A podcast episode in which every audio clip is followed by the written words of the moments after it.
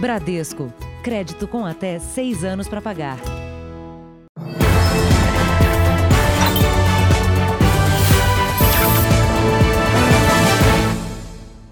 Boa noite. Boa noite. Um vigilante tenta provar que está preso há mais de 30 dias por um crime que não cometeu. Ele foi denunciado por um suposto roubo. Mas, segundo a namorada, tudo ah, foi apenas uma briga que teria acontecido após uma denúncia de assédio sexual. A mãe de Guilherme não consegue acreditar que o filho está preso há um mês, suspeito de cometer um assalto. Eu, como mãe, eu tenho vontade de trocar de lugar com ele, porque é muito injusto isso que está fazendo com ele. Guilherme tem 22 anos, nunca teve passagem pela polícia. Ele se desdobra para sustentar a filha. Além do emprego fixo como vigilante, faz bicos entregando lanches, tem uma loja virtual de tênis e trabalha na funilaria do avô. A prisão do jovem começa com uma denúncia de assédio que a namorada fez contra o médico Simeão José da Silva Ferreira. Ele sempre falava da minha beleza, falava que ia fazer um filho em mim, é, coisas de cunho sexual, ficava falando coisas bem pesadas assim. Mas eu sempre, eu sempre deixei porque eu conseguia controlar porque eu tinha medo de, de perder o serviço. Gabriele trabalha como recepcionista nesse laboratório de análises clínicas em São Paulo. Segundo Gabriele, o médico criou um perfil numa rede social para mandar mensagens para a jovem. Guilherme viu a conversa e marcou um encontro com Simeão se passando por Gabriele. O local marcado foi esta rua. O médico veio de carro e Guilherme numa moto. Os dois discutiram. Guilherme chutou e amassou o veículo de Simeão. Ele ainda arremessou uma pedra que danificou o para-brisa do carro. Cinco horas depois, em 20 de maio, o médico registrou um boletim de ocorrência descrevendo outra história. Ele relata o caso como uma colisão de trânsito, que um motociclista não identificado chutou a porta do carro dele, o perseguiu e arremessou uma barra de ferro contra o para-brisa do veículo. Ele diz ainda que o homem estava armado. Gabriele conta que o médico passou a intimidá-la. Ele começou a me ameaçar, falava que a família dele era influente, que devia ter fuzilado ele, porque ele senão ele não ia parar. Aí minha chefe me orientou a abrir um canal de conduta dentro da empresa para poder, para a empresa ter ciência do que estava acontecendo. Uma semana depois que Gabriele denunciou o médico por assédio, ele decidiu mudar a versão sobre a briga que teve com o namorado dela veio até a delegacia para fazer um boletim de ocorrência complementar, dizendo que havia identificado Guilherme como o agressor. E mais, ele ainda acusou o jovem de assalto. Mesmo sem provas do roubo, Guilherme foi preso. Aí foi quando ele começou a procurar quem tinha feito essa denúncia. Até então descobriu que tinha sido eu. Aí ele foi fez o boletim falando que o meu namorado tinha subtraído mil reais dele. Ele ficou com medo de prejudicar o CRM, ele na empresa, porque ele fez isso com tanta gente, ninguém nunca fez nada. Esta dona de casa, que mora em frente ao local onde houve a discussão entre Guilherme e Simeão, viu a briga e disse que não houve assalto. Assalto nada, era confusão de boca, o rapaz da moto reclamando alguma coisa sobre mulher. Agora o que eu não sei. E o outro quietinho, quietinho, quietinho e ele apertando ele só. Nós procuramos o médico. Ele não quis gravar a entrevista. Ele nega o assédio. Para a polícia, Simeão alegou que não havia comunicado sobre o roubo porque não tinha anotado a placa da moto do assaltante e que só depois de cinco meses viu a foto do marido de Gabriele numa rede social e o reconheceu como criminoso. A gente vai até o fim do mundo, mas eu vou provar que meu filho é inocente. O laboratório informou que o profissional foi transferido após a denúncia de assédio. A defesa do médico disse que ele foi vítima de um crime e que reconheceu o suspeito na delegacia. Afirmou ainda que nunca houve qualquer denúncia contra ele em 14 anos de trabalho. A delegada responsável pelo inquérito não quis gravar entrevista, mas confirmou que não tem provas que incriminem Guilherme. A Secretaria da Segurança Pública disse que o caso foi investigado como roubo e que a Justiça decretou a prisão preventiva do autor. Veja agora outros destaques do dia. Maioria das capitais brasileiras terá segundo turno. E candidatos já buscam alianças. Coronavírus faz a abstenção crescer. Depois de atraso na apuração, o presidente Bolsonaro defende mudanças. Vacina de farmacêutica americana tem mais de 94% de eficácia. E na série especial, pandemia atrasa fila de espera por transplante.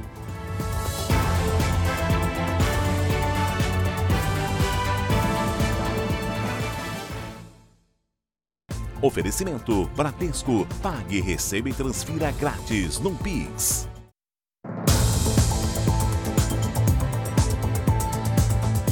No Rio de Janeiro, uma quadrilha especializada em furtar joalherias e caixas eletrônicos foi presa. Os criminosos usavam ferramentas para arrombar os locais sem chamarem atenção. Sete homens e uma mulher foram presos em flagrante enquanto faziam a contabilidade do último furto. Uma quadrilha que, segundo a polícia, dividia o trabalho. Os integrantes de São Paulo seriam os responsáveis por desativar o sistema de segurança das lojas. Depois era a vez dos cariocas. Depois que essas forças saíam do local, entravam os indivíduos do Rio de Janeiro especializados no arrombamento. Só que quando eles entravam nesse local, justamente os sistemas de segurança e de alarme já estavam desabilitados, não era mais nada reportado a ninguém e aquelas forças policiais que ali compareceram foram enganadas. Todas essas ferramentas que estão aqui eram usadas pela quadrilha. São equipamentos que garantiam que a ação fosse feita de forma silenciosa e sem chamar a atenção da polícia. Por isso mesmo, os furtos aconteciam sempre em dias em que o comércio estava fechado. Em um deles, o grupo chegou a passar um domingo inteiro levando todo o estoque de uma joalheria. Os suspeitos foram flagrados em frente a uma loja na Zona Sul. Sem chamar atenção, os criminosos sentam e abrem a porta. À noite, voltam ao estabelecimento e entram com uma mala. Duas horas depois, vão embora. A quadrilha já havia sido presa outras vezes. Temos uma pena de 3 a 8 anos que possibilita a decretação da prisão preventiva deles para evitar a reiteração criminosa, que é justamente para que eles não cometam mais crimes. Centenas de pessoas aproveitaram o domingo de eleição em Salvador para festejar. Mas a multidão esqueceu as recomendações básicas da pandemia. O som alto também gerou muita reclamação. Parecia um carnaval fora de época. Conhecidas como paredões, as festas que reuniram multidões aconteceram em vários bairros de Salvador ao longo do domingo de eleições municipais. Nesta rua, teve até gente em cima dos ônibus. Aqui, ninguém se preocupou com o distanciamento social. A máscara também foi um acessório que pouca gente lembrou de usar. Eventos reunindo grande quantidade de pessoas foram comuns na capital baiana ao longo de toda a campanha. Além da aglomeração, eles geraram também muitas reclamações dos moradores.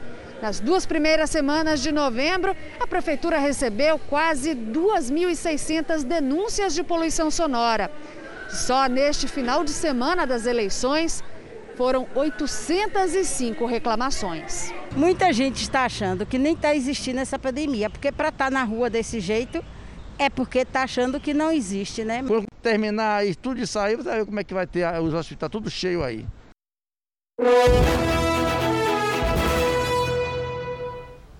No dia seguinte às eleições municipais, os dois candidatos que estão no segundo turno na maior cidade do país começaram as articulações para ter apoio de outros partidos. De um lado, o atual prefeito concorrendo à reeleição. Do outro, o candidato que cresceu na reta final. Bruno Covas, do PSDB, teve 32,85% dos votos válidos. Guilherme Bolos, do PSOL, teve 20,24%. De manhã, ele visitou uma comunidade no bairro em que mora, na zona sul de São Paulo. O prefeito deu várias entrevistas durante o dia.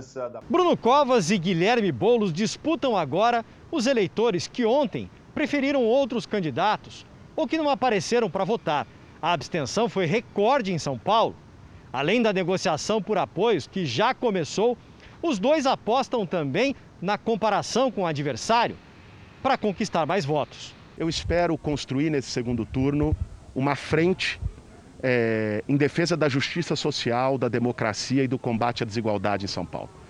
Nessa frente, eu espero poder contar com muitas lideranças, lideranças nacionais, lideranças da cidade, movimentos sociais, partidos políticos do campo progressistas comprometidos com o povo.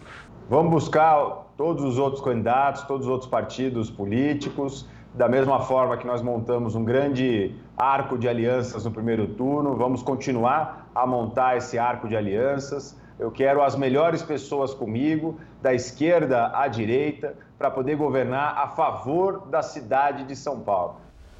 No Rio de Janeiro, Eduardo Paes e Marcelo Crivella estão no segundo turno. Um dia depois da eleição, os candidatos não tiveram compromissos públicos e preferiram apenas conversar com jornalistas.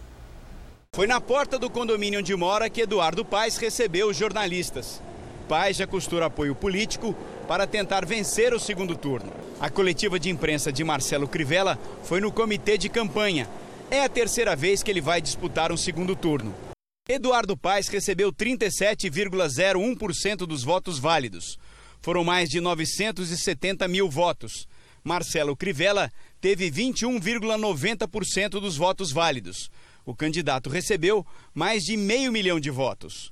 Nas próximas duas semanas, Eduardo Paes e Marcelo Crivella voltam às ruas para conquistar os votos dos eleitores que escolheram outros candidatos e terão pela frente outro grande desafio: convencer mais de um milhão e meio de cariocas que não compareceram às urnas no primeiro turno. Passei amanhã fazendo ligações, enfim, conversando com candidatos a vereador que perderam as eleições, candidatos que ganharam as eleições. Eu quero voltar às ruas, debater a cidade, conversar sobre os temas, enfim, buscar o apoio uh, dessa base política importante que tem pelo Rio de Janeiro. Tem fé e esperança de que é possível consertar a nossa cidade e não praticar a velha política. Vamos planejar a nossa publicidade, agora começa, é intensiva, é uma publicidade gigantesca e eu espero alcançar o coração do povo do Rio de Janeiro. E ainda nesta edição, voltamos com outras informações sobre as eleições municipais. O governo do estado de São Paulo admitiu hoje que a média diária de internações por Covid-19 aumentou 18% na última semana. Segundo o secretário de Saúde, medidas restritivas mais severas podem ser adotadas se os indicadores não pararem de crescer. Vamos aos números de hoje da pandemia no Brasil. Segundo o Ministério da Saúde, o país tem hoje mais de 5 milhões 876 mil casos da Covid-19. São mais de 166 mil mortos. Foram 216 registros de mortes nas últimas 24 horas. Também entre ontem e hoje, quase 20 mil pessoas se recuperaram. E no total, já são 5 milhões 322 mil recuperados e outros 388 mil em acompanhamento. A farmacêutica americana Moderna anunciou hoje que a vacina contra a Covid-19 que está sendo produzida pela empresa tem 94% de eficácia. O resultado foi divulgado após uma análise inicial dos estudos que seguem na fase 3, a última antes da liberação da vacina. No Reino Unido, autoridades afirmaram que já estão negociando a compra dessa vacina desenvolvida pela Moderna. Já a Johnson Johnson planeja recrutar 30 mil voluntários para um teste em larga escala da sua vacina de duas doses. Uma outra vacina que a empresa está produzindo de uma dose só será testada em 60 mil pessoas. E o Reino Unido espera começar a distribuir uma vacina contra a Covid-19 ainda neste ano. Uma esperança em um continente que vive a segunda onda da pandemia. Se os testes com a vacina desenvolvida pela Pfizer e pela BioNTech continuarem com bons resultados, a expectativa do governo é começar a imunizar os britânicos antes do Natal. Até agora, a vacina tem mostrado mais de 90% de eficácia. Um dos criadores fez uma previsão otimista. Para o cientista Uhur Shahin, se houver a distribuição até dezembro, o alívio virá a partir de março e a situação estará mais controlada no meio do ano que vem. O Conselho Europeu garante que depois da aprovação da Agência de Medicamentos aqui do continente, as vacinas estarão disponíveis para os europeus num prazo máximo de um mês. Para a Organização Mundial da Saúde, ainda levará um tempo para uma vacinação em massa. Por isso, a OMS recomenda que todos continuem com as medidas de prevenção. Veja a seguir: o presidente Bolsonaro volta a defender mudanças no sistema de votação. E na série especial, a difícil espera por um transplante. Quem precisa de um rim passa quatro horas na hemodiálise.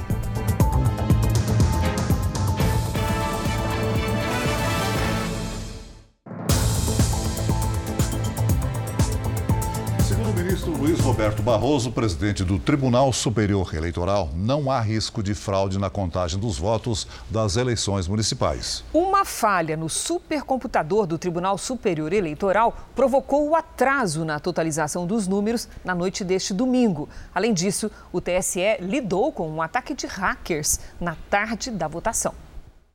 O ataque, identificado pelo TSE na manhã de domingo, partiu de três países: Estados Unidos, Brasil e Nova Zelândia. Foram 436 mil pedidos de acesso simultâneos, com o objetivo de derrubar, sem sucesso, o sistema da justiça eleitoral. Nessa segunda-feira, o ministro Barroso disse que houve atuação de uma milícia digital nas redes sociais, tentando desacreditar o processo eleitoral.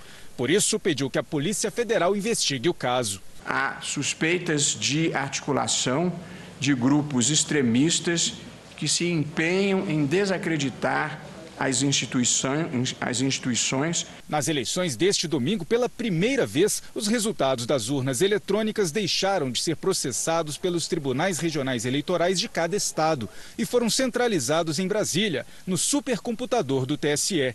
Inicialmente, houve a informação de uma falha no núcleo de um dos processadores do supercomputador, que precisou ser reparado, causando lentidão na soma dos votos. Mas depois de uma revisão, o diagnóstico foi outro. Por causa da pandemia, o supercomputador foi entregue somente em agosto e não em março, como previsto. Não deu tempo de testar o equipamento nas mesmas condições de uso de uma eleição. Parte do sistema travou por causa da velocidade do volume de dados que chegavam das urnas eletrônicas. Para evitar nova lentidão no segundo turno, o TSE pediu a participação de técnicos da empresa responsável pelo supercomputador. Para o presidente do Tribunal Superior Eleitoral, não houve nenhum risco ao resultado da apuração. Os sistemas operacionais das urnas eletrônicas, que funcionam sem conexão de rede, não foram acessados. Os resultados tiveram a mais absoluta integridade e fidedignidade, tudo auditável. Não há risco de fraude no sistema eleitoral brasileiro. O TSE só faz a totalização. O resultado das eleições sai da própria urna imediatamente após o término da votação. Um dia depois do atraso na divulgação dos resultados das eleições, o presidente Bolsonaro defendeu mudanças no sistema de votação brasileiro. Em conversa com apoiadores, nessa segunda-feira, o presidente se disse cansado. Peço, por favor, eu não quero gravar nada, não estou não tô passando bem hoje, não. Ah, Desculpa aí. Vou, vou dormir agora. Bolsonaro voltou a defender mudanças no sistema eleitoral, mesmo sem indícios de fraude na votação. O presidente é crítico à urna eletrônica e sempre quis a implantação do voto impresso para facilitar a recontagem dos votos. Nós temos que ter um sistema de apuração que não deixe dúvidas. Né? É só isso. Tem que ser confiável e rápido. Não deixar margem para suposições. Eu tenho proposta, tive, né? Foi o Supremo. O Supremo disse que é inconstitucional o voto impresso. Ontem à noite, o presidente escreveu comentários sobre o resultado da apuração. Disse que sua ajuda a candidatos se resumiu a quatro lives, que os partidos de esquerda sofreram uma derrota histórica, que a onda conservadora veio para ficar e que em 2022 consolidaremos nossa democracia com um sistema eleitoral aperfeiçoado. Entre os políticos apoiados por Jair Bolsonaro, dois vereadores foram eleitos e dois candidatos a prefeito estão na disputa pelo segundo turno: Marcelo Crivella, no Rio de Janeiro, e Capitão Wagner, em Fortaleza. Os partidos de centro-direita foram os maiores vencedores dessa eleição o Democratas foi o que mais cresceu em número de prefeitos, seguido por progressistas, PSD e republicanos. Entre os que mais perderam comando de cidades estão PSDB, MDB, PSB e PT. O vice-presidente Hamilton Mourão destacou a forte presença dos partidos de centro nos municípios e lembrou que o presidente participou pouco da disputa. Os partidos de centro, né, e a grande maioria deles ali, a visão é uma visão até um tanto quanto conservadora. E não pode se debitar nada aí em relação ao presidente Bolsonaro, porque ele não entrou de cabeça nessa eleição, né? Ele apoiou alguns candidatos aí, muito pouco, mas não tinha vocês sabem que o presidente está sem partido, né? então sem uma estrutura partidária fica difícil você participar de uma eleição. Vamos agora com a opinião do jornalista Augusto Nunes. Boa noite, Augusto. Boa noite, Cris, Celso. Boa noite a você que nos acompanha. Ainda é cedo para uma análise mais profunda e minuciosa da paisagem política redesenhada pelas urnas das eleições municipais. Mas a contemplação inicial do primeiro turno permite algumas constatações relevantes. A principal, o pleito deste domingo foi vencido pela constelação de partidos de centro-direita. São filiados ao DEM, por exemplo, três dos sete prefeitos de capitais vitoriosos já no primeiro turno. Outros dois pertencem ao PSD. E candidatos dessas e outras legendas de centro-direita, repito, disputam o segundo turno com chances de vitória. Também merece destaque o fiasco protagonizado pelo PT, que conseguiu piorar a performance raquítica de 2016. O partido só chegou ao segundo turno em duas capitais. Apesar do ostensivo apoio de Lula, candidatos petistas ficaram fora da disputa em São Paulo e no Rio. Essa performance foi agravada pela perda da supremacia que o PT sempre ostentou entre as siglas esquerdistas. Pior que essas derrotas, só a sofrida pelo sistema de apuração modificado pelo Tribunal Superior Eleitoral. Foi reprovado, graças aos atrasos da apuração, pela unanimidade do eleitorado brasileiro. Até pouco tempo atrás, muita gente se aborrecia ao receber um cartão de crédito que não havia pedido. Agora, Celso, quem sofre são os aposentados que recebem na conta empréstimos que jamais pediram e têm de pagar tudinho. Muita indignação, muita indignação. E pensar quantas pessoas estão passando por isso também.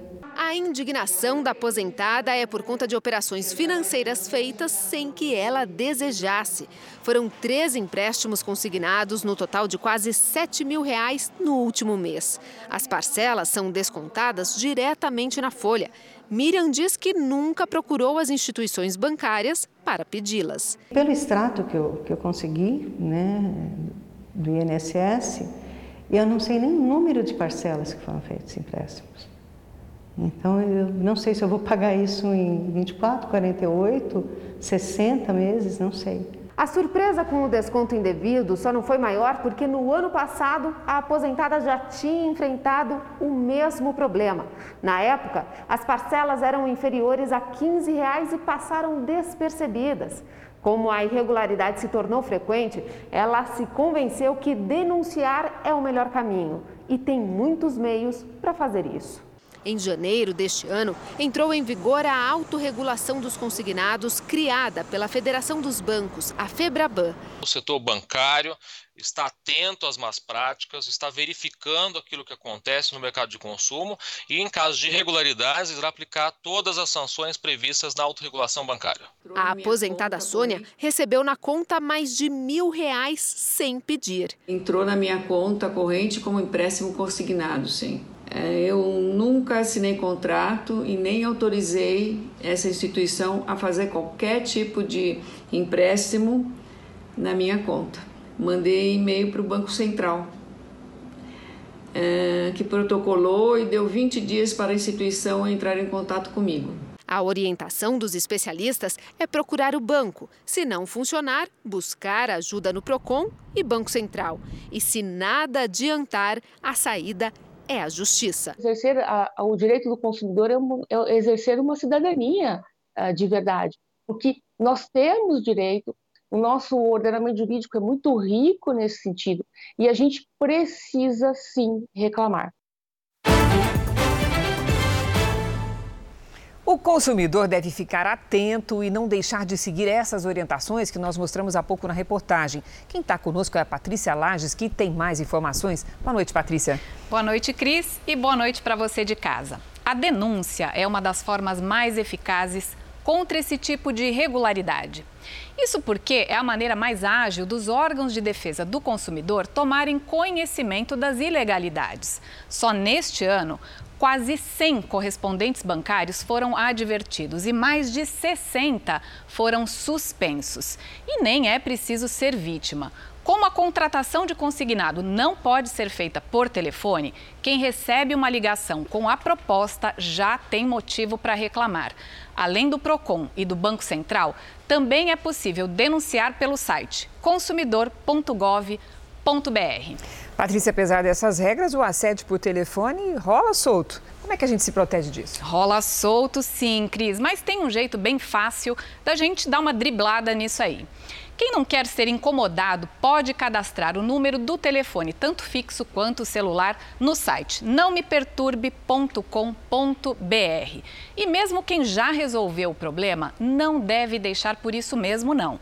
Mover uma ação por danos morais não serve só para que o reclamante seja indenizado, mas também para que as empresas que praticam irregularidades abandonem essas más práticas.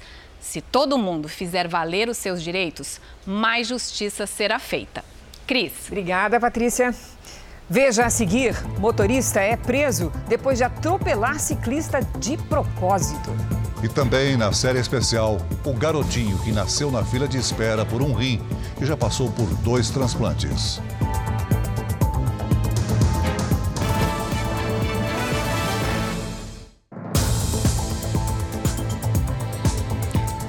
A Polícia Federal prendeu o homem que jogou um carro contra o espelho d'água do Ministério da Justiça. As imagens mostram o veículo dentro do local. A suspeita é que tenha sido uma ação proposital, já que um objeto de madeira foi colocado no acelerador para impedir o carro de parar. Um guincho removeu o veículo. Os agentes ainda apuram os motivos da invasão. Em Salvador, duas pessoas morreram e três ficaram feridas em um tiroteio na praia de Boa Viagem. Segundo testemunhas, os tiros saíram de um carro que passou pelo local por volta de quatro da tarde. A praia estava cheia na hora do crime. Os feridos foram levados para uma unidade de pronto atendimento da capital baiana. A polícia ainda não sabe o que teria motivado o tiroteio. 29 geradores enviados ao Amapá vão ajudar a normalizar provisoriamente o apagão elétrico no estado. A promessa é de que um novo transformador que está nesta balsa a caminho de Macapá restabeleça em definitivo o abastecimento. Já os geradores térmicos chegaram hoje à capital e à cidade de Santana.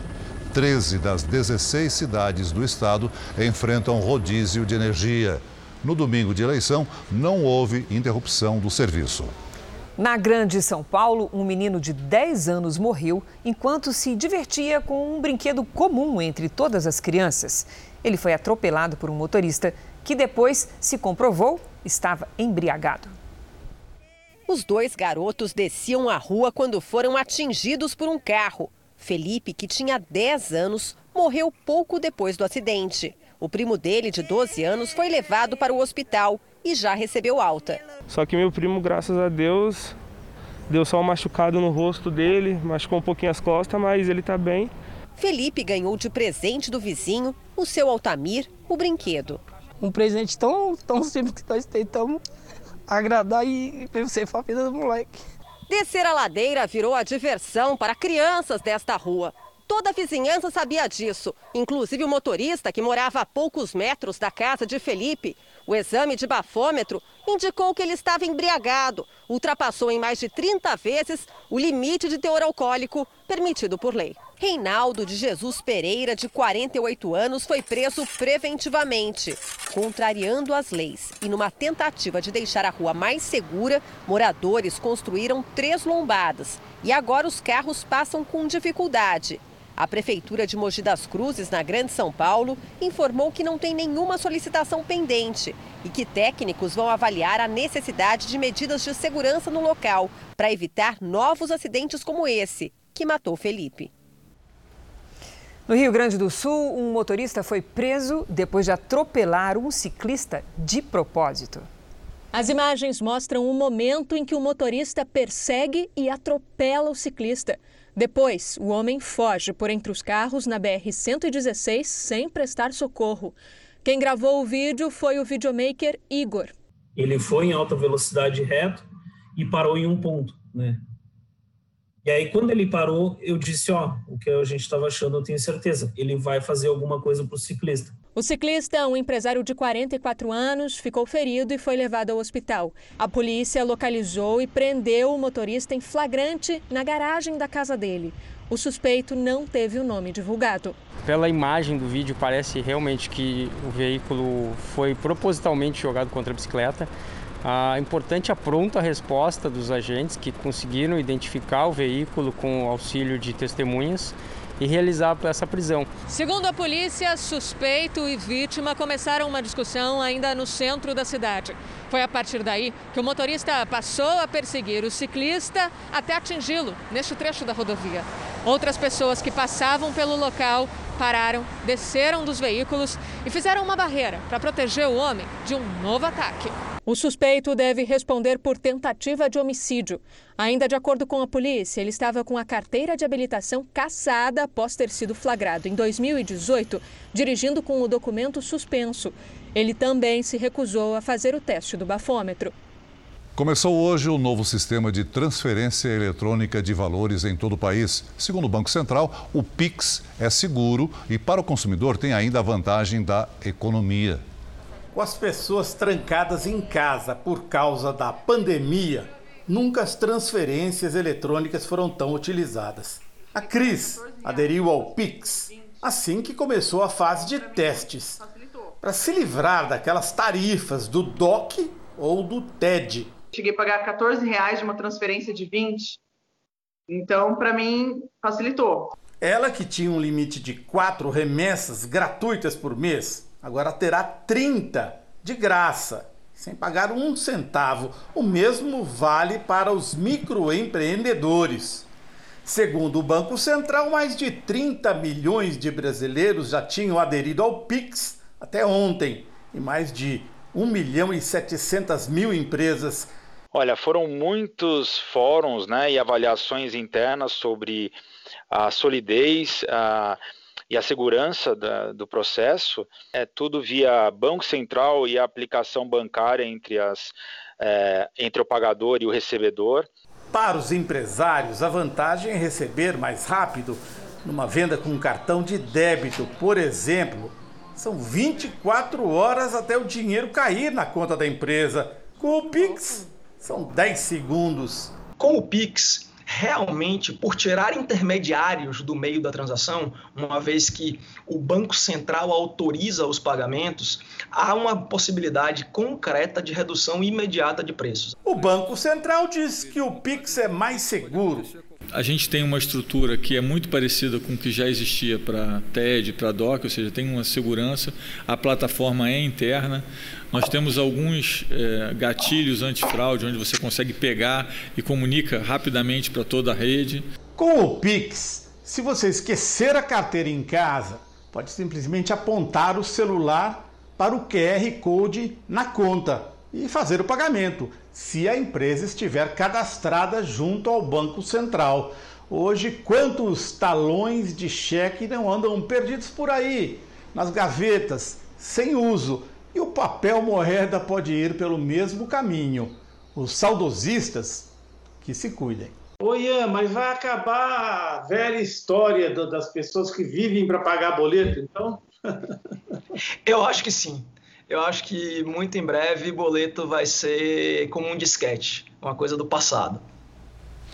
Nós voltamos a falar de eleição. Nesta época, a quantidade de santinhos com o nome dos candidatos é tão grande que mal dá para ver ruas e calçadas. Em Belém, por exemplo, os funcionários da prefeitura vão ter que trabalhar até a sexta-feira para limpar 60 toneladas de papel jogadas no chão. De cima, a gente consegue ver rua e calçada tomadas pela sujeira. Foi assim que amanheceu o maior colégio eleitoral de Altamira, no sudoeste do estado. Em Belém não foi diferente. Era tanto papel que ficou até difícil de passar. Se a pessoa está vindo com um discurso de que vai melhorar a cidade, mas contrata e faz esse tipo de coisa, é o discurso dela não é verdadeiro. Toda essa bagunça foi feita durante a noite e madrugada antes da eleição. Alguns moradores chegaram a flagrar os sujões. Eles jogavam santinhos de carros, motos e até andando a pé. Segundo o Tribunal Regional Eleitoral, jogar ou distribuir santinhos durante a votação é crime eleitoral e ambiental. Mas isso não parece intimidar.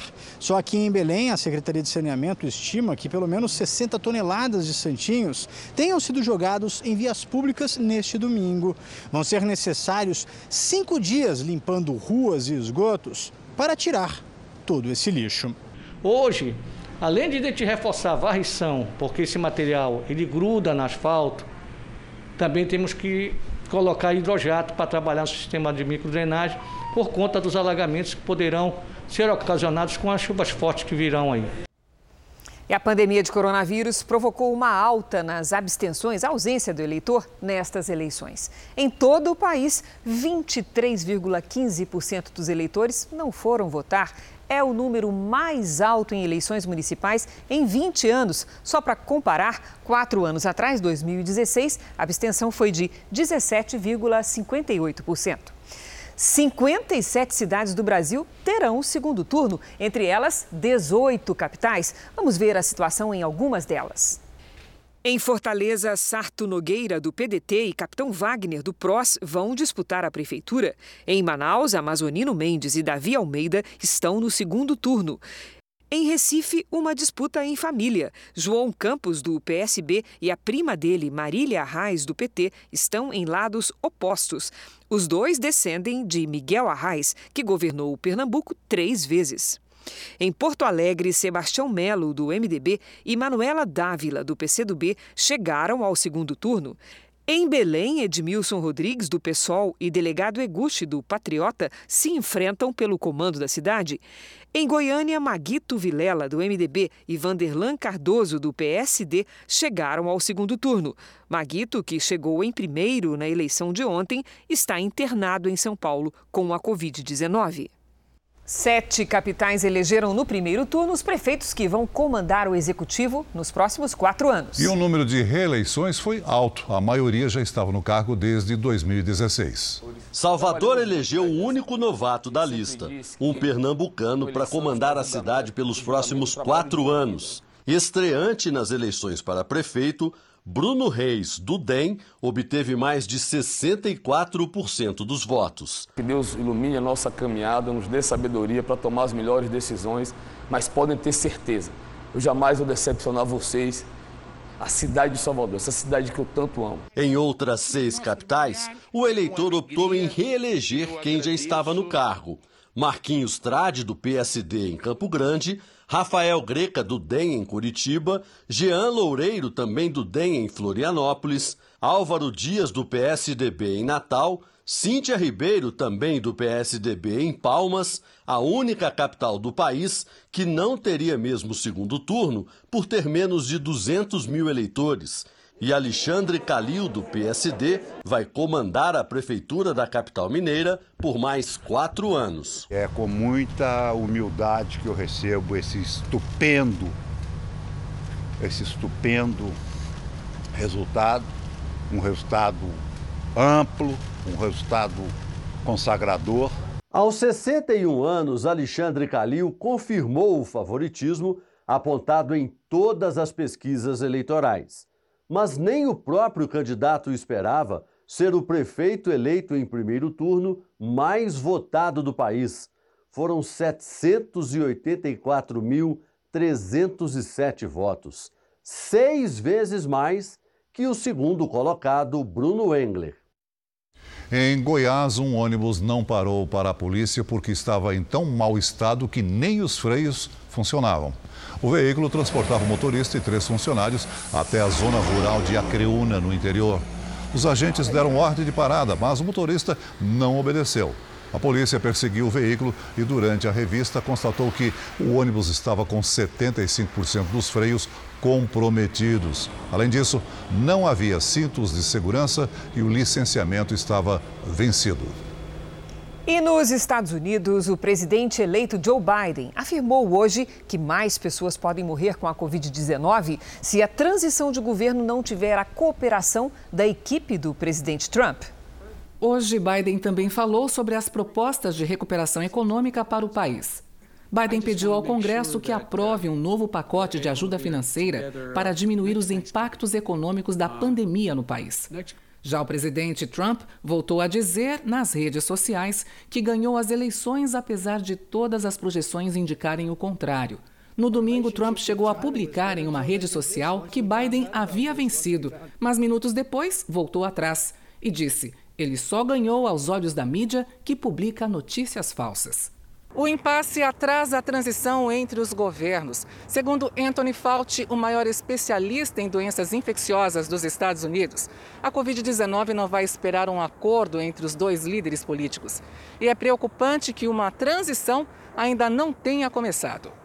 Segundo Biden, é importante que haja coordenação o mais rápido possível. O Peru tem um novo presidente interino. Francisco Rafael Sagasti foi eleito hoje após votação no Congresso do país.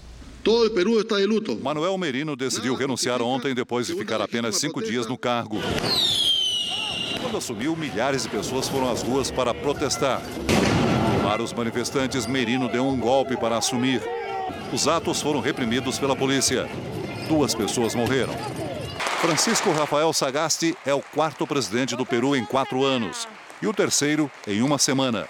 Ele fica no cargo até abril do ano que vem, quando estão marcadas novas eleições.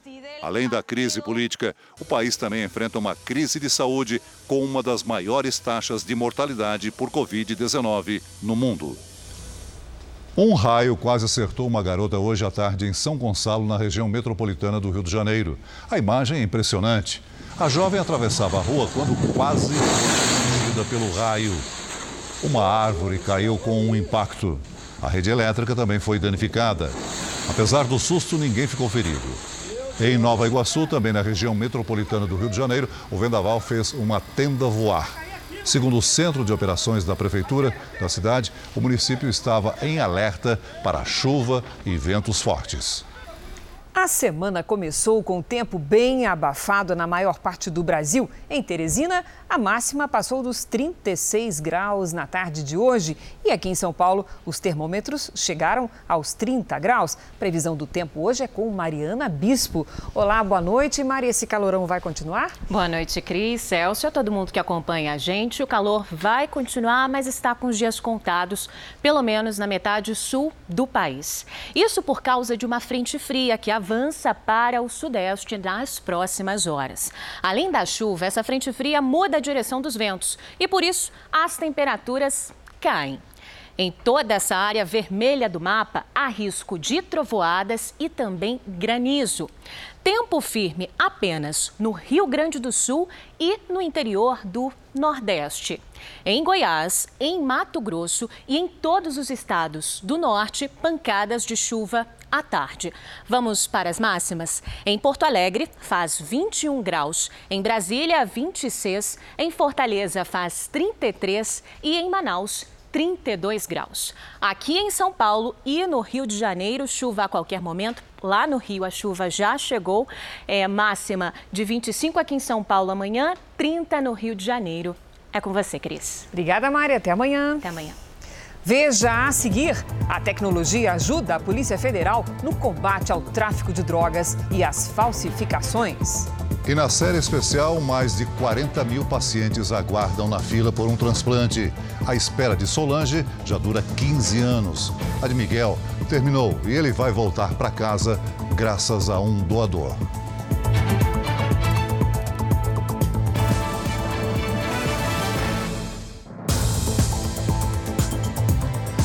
Técnicas capazes de encontrar cocaína escondida em tecido e identificar se uma nota é falsa ou verdadeira. Essas também são funções do policial federal. Delegados, peritos, agentes, escrivães e papiloscopistas têm seu próprio dia, que, aliás, é hoje. Poderosos presos, grandes quantidades de drogas.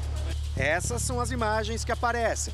Mas o dia a dia do policial federal envolve bem mais tarefas. Nós temos tanto a parte de investigação dos mais variados crimes, de corrupção, a tráfico, a crimes previdenciários, financeiros, eleitorais, como nós temos também a questão de polícia administrativa, de passaporte, controle de produtos químicos. Vamos conhecer áreas restritas da Superintendência de São Paulo, a maior do Brasil, responsável por 7 mil investigações em andamento. Nós estamos entrando agora no CETEC, Setor Técnico Científico. Esse é o local onde é realizada a maior parte das perícias da Polícia Federal no estado de São Paulo. É do Laboratório de Química Forense que saem os laudos das drogas apreendidas. Isso aqui são amostras de um tecido que seria enviado para o exterior pelos correios, mas existe a suspeita de que o material esteja impregnado com cocaína. Eu estou usando luvas para não contaminar a prova, mas eles vão fazer o teste agora para ver se realmente tem a droga aqui dentro. Um pequeno retalho é mergulhado em álcool. O frasco é aquecido. Quando começa a fervura, o produto se desgruda do tecido e o líquido vai ficando turvo. Passou pouco mais de meia hora, o álcool evaporou, eles esperaram esfriar um pouco, sobrou aqui uma borra no fundo do frasco. Agora é teste de novo. Isso.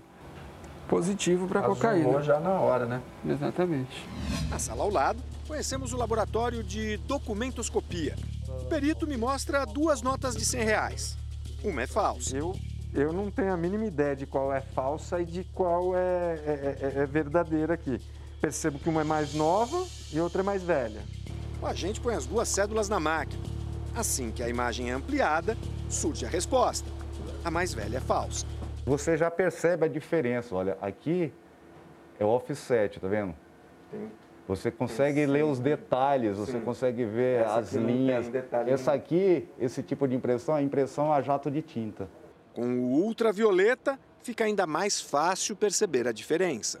As células originais, elas são produzidas com um papel especial que absorve a luz ultravioleta. Esta cópia autenticada de uma certidão de nascimento caiu na perícia. Nesse caso aqui, o selo é autêntico. Certo. Só que mesmo assim, o documento é falso. Pequenos detalhes revelam a fraude. Aqui, você tem o risco aqui, é, e aqui, aqui, não, não seguiu. Por que, que não está seguindo? Porque esse selo estava em outro documento. É uma falsificação bem feita. Uma falsificação muito bem feita. Aqui, as aparências não podem enganar.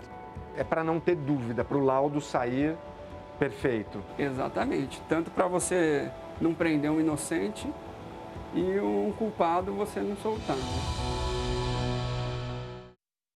A pandemia provocou impacto na vida de todos, mas de forma mais intensa na de quem está na fila dos transplantes de órgãos. Nos primeiros meses, as cirurgias foram suspensas. Depois, só mesmo os casos gravíssimos. Agora, os números dão sinais de leve retomada. É o que esperam milhares de brasileiros que estão na fila dos transplantes. Veja agora na nossa reportagem especial.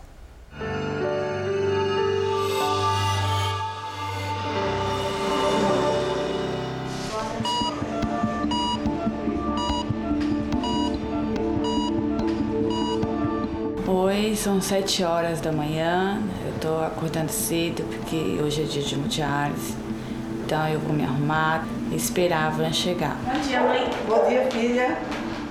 Solange começa o dia sem pressa, sem ansiedade. O café da manhã é tranquilo.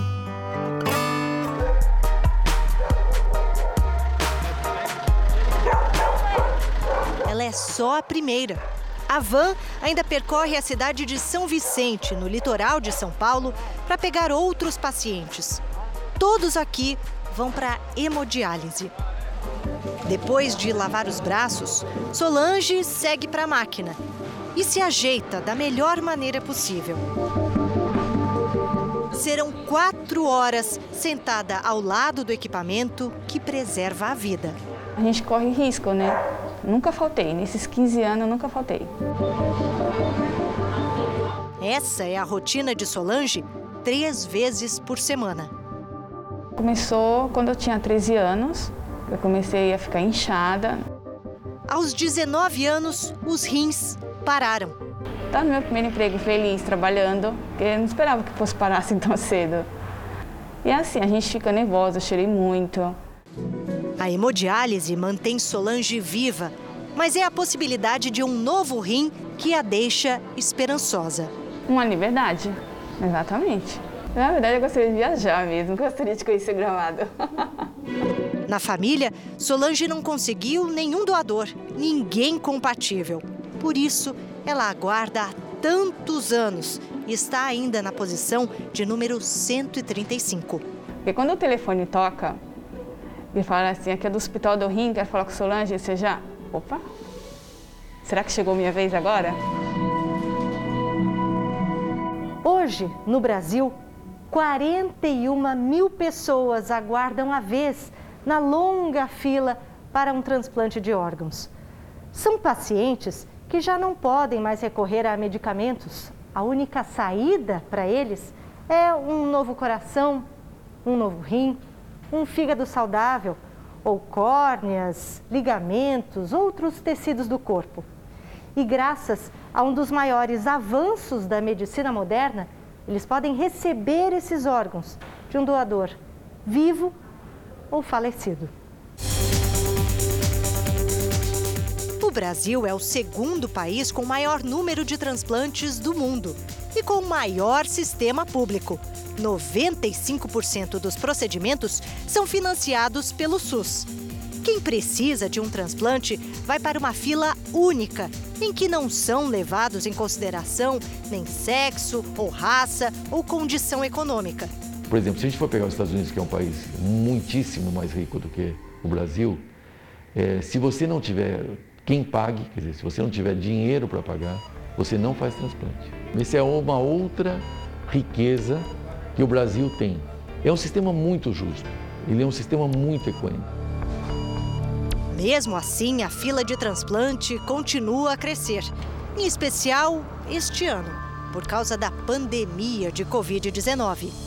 De janeiro a julho, o Ministério da Saúde registrou quase 10 mil transplantes no país. No mesmo período do ano passado, foram perto de 16 mil, uma queda de quase 40%. O medo das pessoas de doar, o medo das pessoas de receber órgãos, as duas pontas tinham medo, né? E os próprios profissionais de saúde, no primeiro momento, não sabiam uh, como fazer. Mas dados da Associação Brasileira de Transplantes e Órgãos já indicam que a curva aos poucos volta a subir. Quando eu, eu era pequeno, daí o meu rim tem uma parada. Aí, nem problema. Eu tinha que internar para usar a máquina. Ela não é de lavar roupa, porque ela tem televisão. E era chato fazer isso? É, doía. Miguel só tem sete anos, mas passou por muitos desafios nessa vida. O menino já nasceu na fila do rim. Com oito meses de gestação. Fui fazer a ultrassom morfológica. O médico falou assim: ele está com um probleminha renal. Vai ter que tirar ele com antecedência para iniciar o tratamento. Ali já abriu um chão, o buraco ali, já desmoronei ali mesmo, sozinha que eu tava, né? Com um mês, Miguel fez a primeira cirurgia, na bexiga, ainda em Mato Grosso. Logo foi transferido para São Paulo para uma nova cirurgia. Aos três meses, o bebezinho entrou na hemodiálise. Olha, é difícil ver um filho numa máquina. O transplante não é a cura, é a possibilidade de uma vida melhor para a criança, né? Quando completou um ano, recebeu um rim de um doador, também criança. Imagina a dor que essa família sente até hoje, né? E não tem preço que essa família fez pelo meu filho. Depois do transplante, vida normal. O Miguel cresceu bem, começou a frequentar a escola e foi assim durante quatro anos. Mas aí, de repente, o rim, aquele transplantado, parou de funcionar bem. O Miguel voltou para a máquina de hemodiálise. E os médicos deram um novo diagnóstico. Aos 5 anos de idade, ele agora tinha câncer. Ele foi tratado e o câncer sumiu, mas também perdeu o rim. E da posição 523, pela urgência, ele passou para os primeiros lugares na fila do transplante. No dia 15 de abril deste ano, no meio da pandemia, apareceu um novo rim para o Miguel. Dessa vez, de um homem adulto. Eu acordei ele na madrugada, falei, Miguel, a gente vai para o hospital. Ele só pulou da cama e falou assim: meu rim chegou. Seis meses já se passaram. Miguel está terminando o tratamento e deve voltar logo para casa, em Tangará da Serra, Mato Grosso, para uma vida nova, graças a uma família que aceitou doar. Quando aparecer você, o Capitão América, eu vou ficar lá em cima do telhado. Tá certo, você pode tudo. Agora vida nova, bola para frente e incentivar as pessoas a doar. O jornal. Saúde pro Miguel. Isso. O Jornal da Record termina aqui. A edição de hoje na íntegra e também a nossa versão em podcast estão no Play Plus e em todas as nossas plataformas digitais. E à meia-noite e meia, você já sabe, tem mais Jornal da Record. Fique agora com a novela Amor Sem Igual. A gente se vê amanhã, hein? Até lá. Boa noite, até amanhã.